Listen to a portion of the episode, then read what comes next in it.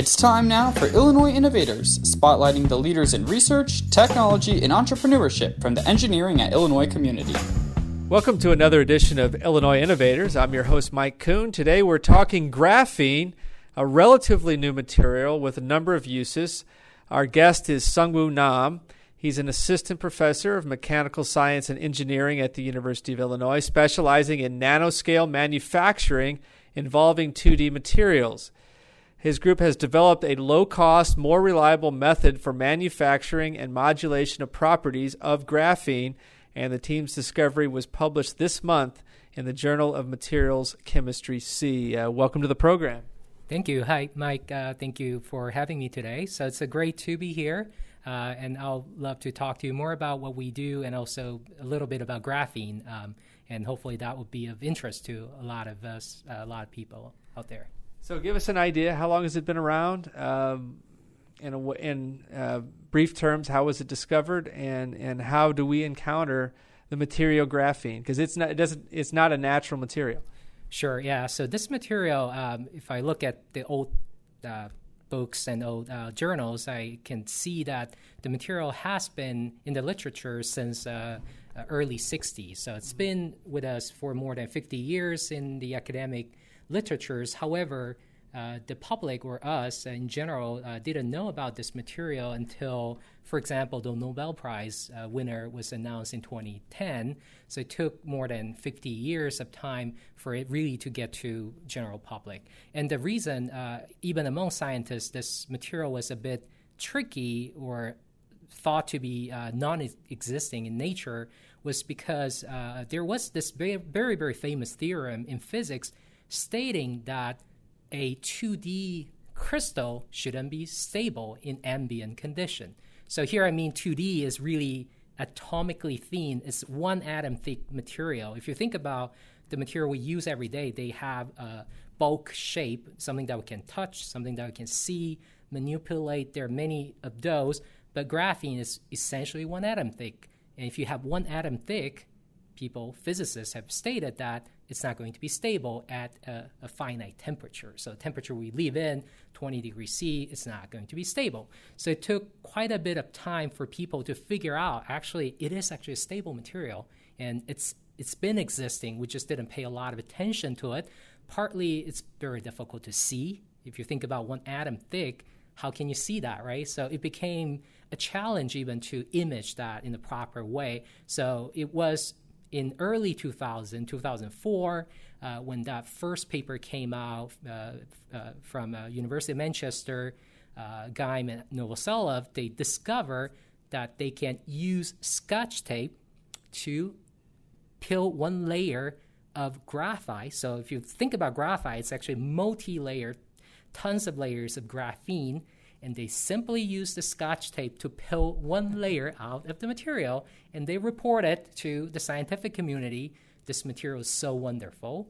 It's a miraculous material. See it exists. That's what they say in the uh, the paper they published they say it, it is stable in ambient condition and it exhibits such a wonderful property that was predicted among scientists uh, that should be uh, uh, seen in the 2D materials such as graphene. So such discovery really led to explosion of the community. So since 2004, there are there were tons of literature that came out every year. There people are seeing exponential growth in terms of scientific scientific interest, number of publications, number of patents, and then in 2010, just within that six years, those two gentlemen they won the Nobel Prize in physics. So that's kind of the mm-hmm. long and short history of graphene.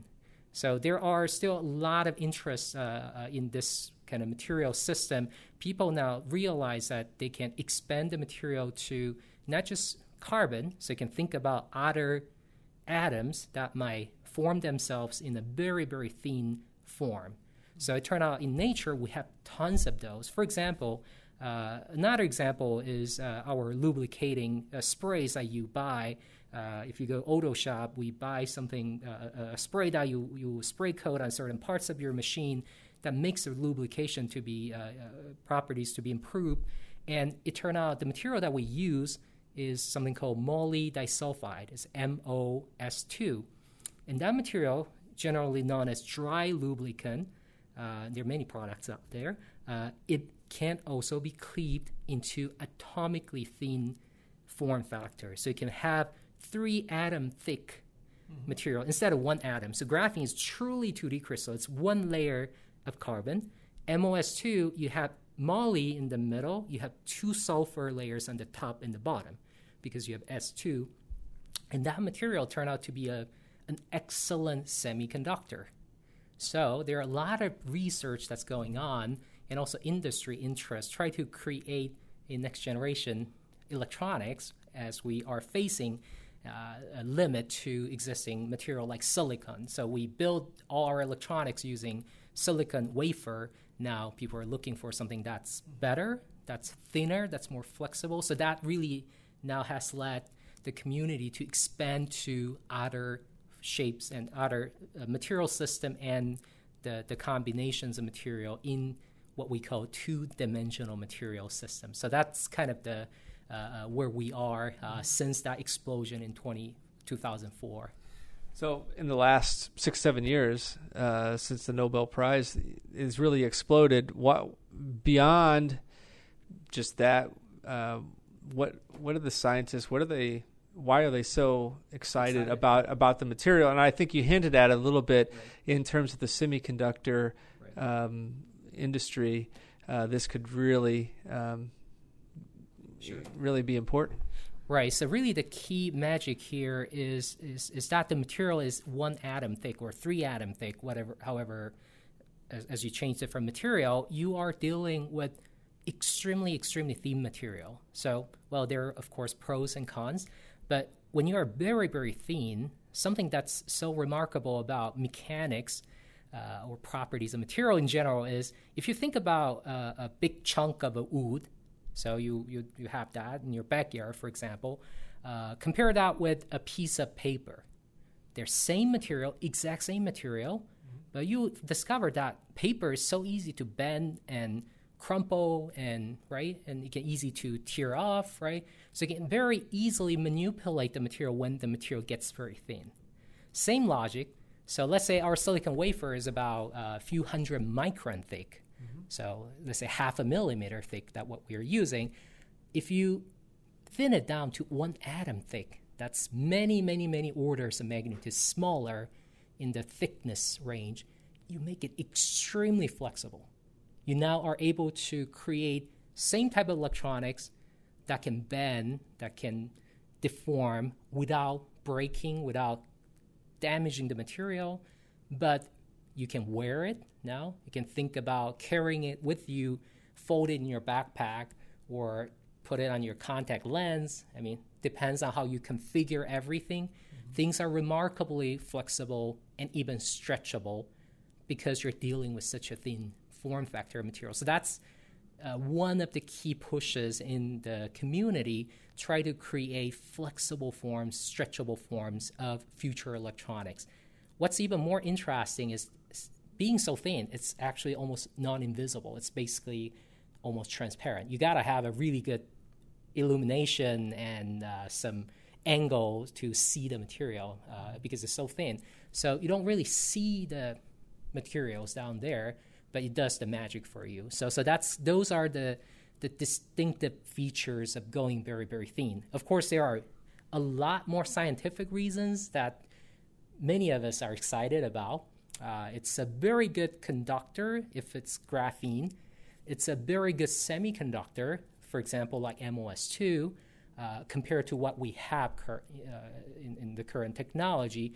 So you can do the same, if not better, functions and capabilities compared to what we have, but you can make it almost optically invisible, invisible, and at the same time mechanically flexible. So we are dealing with a very different for, uh, functions of material now, you can combine different properties before we really try not to bend our iPhone, for example. Right? If you bend it, you obviously break it and it's not functional.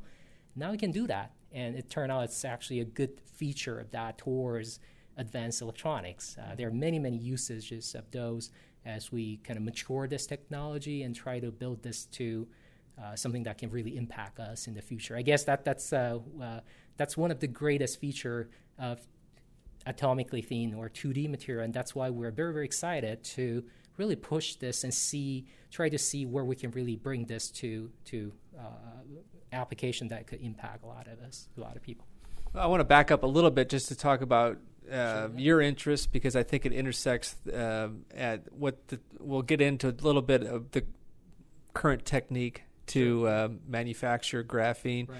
Um, but I know that you your flexible electronics um, patches that you can thin layers that you can put on your skin. Right. I know that you're big into that. Can you just talk about that and and um, and and the, the, other projects like that that you've been working on, where you would obviously be very interested in, in this technique? Right. So uh, so we, we realized that, as I just mentioned, the mechanical properties and super electronic properties are really the key for this. I mean, that stand making this material stand out. So we are very interested in making think about uh, making the material to be even more flexible, even more compliant, so that it can be, for, for example, interface with our tissue or potentially implanted into our body and do a lot of interesting functions. So uh, there are a lot of things I can talk about, but one thing, uh, since I guess this, I'm, I'm, not trying to get into too much academic discussions, one thing I can mention is we fold and crumple the graphene in some uh, controlled manner. So it's like if you are familiar with paper art. So if I make the analogy between graphene and paper, you can create a very beautiful feature by folding or tearing up your papers in a controlled manner. And it turned out we use the term origami, kirigami a lot, right? That's uh, uh, the term from Japanese.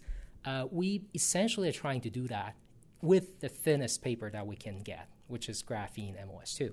Uh, if you do that, it's almost like if you're crumpling your paper, you can stretch it back without permanently damaging the paper.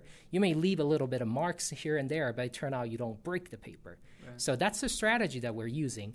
If you do that, you can actually stretch the graphene way beyond what it's capable of doing.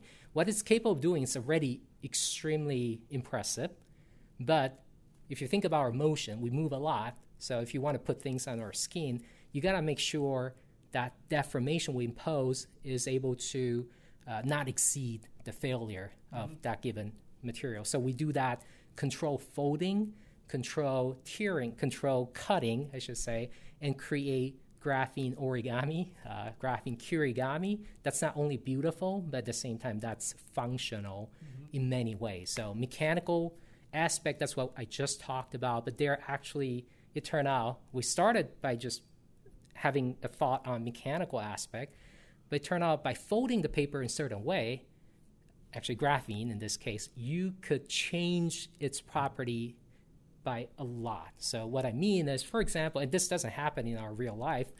Uh, one example I can give you is, let's say if you have a piece of paper, you fold it into some shape. Uh, let's say you you fold it into an airplane shape. Uh, I mean, you you got a great shape. If you do the same thing to graphene, it turned out graphene would change its color. Wow. So by folding the material, you can make a filter. I mean, in a scientific term, a filter is used to filter out, out specific light component so that you can see different color. We can fold the graphene in a specific way, and thus and, and that start to influence the filter as, as a filter as filter performance. So you can change the color, you can let certain spectrum of information to come in, whereas you block the other. So it's actually an antenna. If you do that in a, our communication frequency, if you do it in an optical frequency, that's a color filter. So you can actually use the folding uh, power of deformation, control deformation, to start to do something that's quite exotic. Uh, and what's even more interesting is you can again, as your paper, fold it back and forth so you can reconfigure the color. So by changing just a, simply the form that you can do by stretching, releasing, you can make the paper to be yellow, blue. I mean, that's just an example, or have that antenna to block certain frequency of uh, communication, whereas you can restore that. So that's something we feel it's very interesting because you can now reconfigure the properties of material, which is extremely difficult to do in a conventional material set. You just cannot do it. If you do it, it will break the material if you compress the material, or you have to put some chemical or other species into the material to do that. Here, we can just simply do it by folding, cutting of the material. So that's kind of a little science uh, right. uh, beyond just stretching and, and wearables, but, but we do have quite wide interests here and there on the fundamental side, which I kind of talked about, a lot of curiosity driven, hypothesis driven research that we're doing, but we also look at things that now being stretchable, can you put it onto our skin? to measure, say, glucose level from our sweat. So we have uh, a few, pro- a couple projects uh, from companies uh, uh, uh, to try to develop a patch that can monitor the glucose level over the day without, I mean, without invasive uh, procedures. So you can just put it on your skin. Things will be measured. So so we also see uh, no dose. need for a blood draw. No need to draw your blood. You can just take your measurement through your sweat. So we measure a very tiny bit. Of, uh, of, of your glucose. Uh, uh, uh, from your sweat other than your blood. So, so we, we look at immediate possible tran- translation as, as, as a technology, but at the same time, we open our, our interest to some of the fundamental property that may take us to the next technology in the near future. So I want to get to your technique here. Um, briefly explain what the uh, the current technique is, uh, what its shortcomings might be, mm-hmm. and then the technique that you uh, develop in terms of manufacture graphene and right. how this could revolutionize um, not only the manufacturing of graphene, but the technique could be used for other materials as well. Right. So um, we so there are a few things I can talk about in this as well. But uh, we recently have, have published a, a, a work um, that just appeared where we looked at um, the use of uh, essentially a soda water, uh, with fizzy water, or the water with uh, uh, uh, carbon dioxide in it as a kind of soda water, and we, we, we use that as a mean to delaminate or take the graphene out from the substrate that it was used to grow graphene. So in, in graphene manufacturing, what people do is they will uh, uh, bring a piece of copper foil. So these are thin copper foil, and they'll put it into equipment that is capable of bringing in carbon gas, and then that carbon gas finds its way to create graphene, which is actually a 2D crystal, as I mentioned. It has a hexagonal shape, so atoms are sitting on. But it's very thin. It's very thin, right? So the challenge is, well, how do you take the graphene out from copper? Graphene, again, is uh, one atom thick. Copper is like super thick compared to that. Uh, so we actually found out if you put that whole piece into a soda water and apply a little bit of voltage to it, the graphene will find its way to delaminate magically from that of copper. So there's a bit of electrochemistry, of course, there, uh, how that whole thing happened. But that delamination, that, that that separation between graphene and copper, which is an extremely essential process for graphene manufacturing, can be done first in a soda water. Second, that soda water is extremely pure because once you dry that soda water, that CO2 dissolved in water mm-hmm. will evaporate. That's what that, I mean, once the water's gone, CO2 is gone as a gas phase, so it goes away. So at the end of the day, you are left with graphene and water. As long as you use clean water, everything's super clean. We could save a lot of water that we will use to manufacture graphene. It turned out in a conventional process, you actually have to rinse the everything a lot, many, many times because it's not just water. You have you have other chemicals yeah. in that process. So such as sodium hydroxide. Yeah. So many or many other. Uh, uh I mean, many other salts that I mean depends on what method you use. Right. Now you can do it with extreme, uh, uh, um, I mean, pure, pure, purity in the process, and you can save a lot of uh, resources as, as you're doing it. So, so we, uh, we, we, we, thought that this approach could be something that would help us not to advance the manufacturing, but also think about how this process can, can uh, lead us to cleaner, more sustainable processes of, of making graphene and transferring graphene onto to, to a substrate that you are able to create additional structures for, for various things I just talked about. So so that's uh, what we have discovered and discovered, and it, it really I think could lead to similar kind of approaches to to cleave other types of 2D material or very thin films from that of any substrate that you use to to make the material. So, so it's actually pretty much a, a, a kind of idea that can be used for a few other uh, uh, processes of not just graphene but right. other. What other materials, materials, are we talking about? Uh, you can. I mean, depends on the the the, the the catalyst you use, but it, it generally can be used for uh, uh, thin uh, uh, semiconducting material like MOS2 or tungsten disulfide, diselenide, uh, yet is kind of popular material in 2D material community, not yet really gone to uh, commercial or p- applications, but it really uh, could could help us to expand also uh, into other more traditional materials as long as it deals with that electrochemical delamination processes. Mm-hmm. Yeah. So, how soon do we feel like graphene could take the place of, say, silicon? Um, you know, what's what's the future look like, especially given this discovery? I mean, I would I would guess that this would be a game changer in terms of low cost. Um, you talked about being cleaner, um, you know, th- those kinds of things. Um, you know, what what what's next? I guess. Right. Uh, it's a great question. Uh, I think that's a question I got a lot. Right. So if you go and talk to people who are interested, uh, or the pe- like scientists or engineers, we give. Uh, I mean, we we know how long it takes in general from uh, technology developed in the lab to commercial right. application. So we try to be pretty conservative. So uh, and every I guess numbers that people put out somewhere around ten plus years.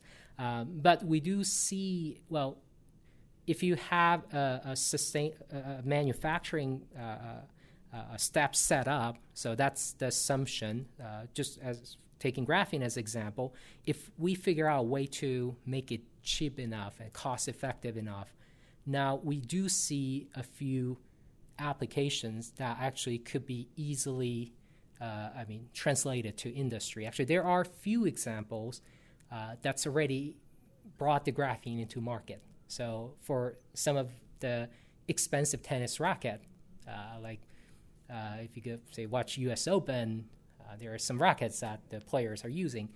Believe it or not, you have graphene in there mm-hmm. Uh, because it's so super lightweight, mechanically strong, right. so you can make it to be very very highly performing composite material for extremely high end applications. Uh, people are adding that into tires of uh, expensive uh, cars. So that those are currently available, and that's because people. I mean, for, for some of those applications, the cost is relatively less. uh, I mean, it's a low priority compared to the functions. Um, so that's yet the status where we are. But if we can make the advances in making it very cost effective, right. uh, we can actually push this technology or graphene or 2D materials in general for sensor applications uh, because that's where people care much less relatively of price than function. So they look for high performance, high precision uh, instead of what's the cost of the sensor, right? So so it depends on how much benefit or f- additional function that that platform can provide you. Uh, we do see there is a potential there. So wearable patches, for example, some of your glucose sensing uh, through not through drawing your blood, but by just putting uh, uh, uh, soft electronics on your skin, you can essentially do that over the time of the day. You can monitor throughout your day, not every time you you you, you draw. Um, so so those possibilities are there. I think still, yet the question is is it going to be reasonably uh, priced or reasonably uh, cost effective? So for us to push that for uh, uh, for real technology, of course, there are thinking about making things. There are also uh, questions about reliability, scalability, and those are always uh, things that people will talk about.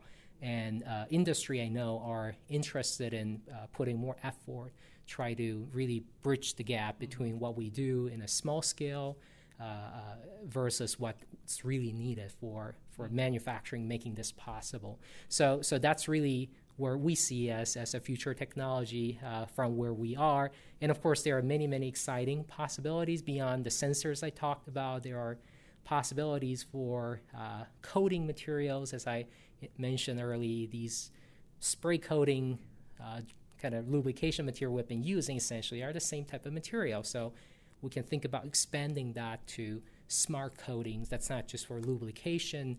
Can you make that coating to change its lubrication capabilities for as you demand it to be? So there are things you can add it onto what we can do uh, uh in, in, with the current technology. So I do see that with these advances in science and technology, and also additional effort in trying to bridging that reliability, scalability, cost associated challenges, uh, this is not something that's kind of a fiction. It's, it's something that actually could be uh, could be a possibility. We just need to work together and at the same time uh, think harder, work harder, try to get uh, really push this to to the next level. So. Uh, well, I would think there'd be some commercially uh, manufacturers they're looking to get a leg up, and and if you can make it at scale, right. um, at a price point, yeah. um, and and we talked about a couple of high end examples right. with tennis racket, high end tennis racket. Right. High, uh, you know, and and vehicles, right. but but yeah. expensive vehicles right, now. Yeah. To, to make it much more economical, it could it could certainly filter into all kinds of things. Sure. Yeah. Yeah. That's exactly right, and I think that's uh, we're starting. I mean, I guess the industry sees the opportunity, so they they try to be connected. They try to learn about the materials more, uh, types of materials more, and at the same time, they think about how to make this cost effective. So they're entering the market with again some high end applications. Uh, and then they're hoping, and uh, I know there are uh, quite a number of manufacturers uh, in China, some in the U.S., uh, also, quite a lot of interest in EU countries uh, where they have a big flagship graphene flagship program. So they're really pushing uh, academic research into commercialization and try to engage more industry so that we can make this happen. So there are a lot of effort that's putting in. Uh, uh, and of course, the, the U.S. Uh, federal agencies are very, very interested in, in pushing this into I mean, for, for general use, for military use, for, for various uh, uh, possibilities. Well, exciting stuff. We certainly w- uh, are looking forward to graphene and uh, all of its applications in the years to come. And uh, and thank you for playing such a, a big part um, here in potentially how graphene is manufactured. And and uh, thank you very much for coming to talk to us to educate us. I, I know more in the last half hour than I did before uh, we started this conversation. So thanks for uh, being on the program. Yeah, thank you very much for having me, and um, I'm happy to be part of this effort. And I hope that maybe in the next five years I could come back and report to you what we have accomplished and what the community has accomplished uh, for a bright and exciting future of graphene. Uh, we looking look forward, as we uh, mentioned, to, to following its progression. Uh, Nam, uh, assistant professor of mechanical science and engineering here at the University of Illinois, has been our guest. Thank you for listening uh, to another edition of Illinois Innovators. I'm your host, Mike Kuhn. Illinois Innovators is a production of Engineering at Illinois. All rights reserved. We invite you to subscribe to the podcast through iTunes or SoundCloud by searching Engineering at Illinois. We hope you'll help grow our corps of listeners by leaving a favorable rating on iTunes.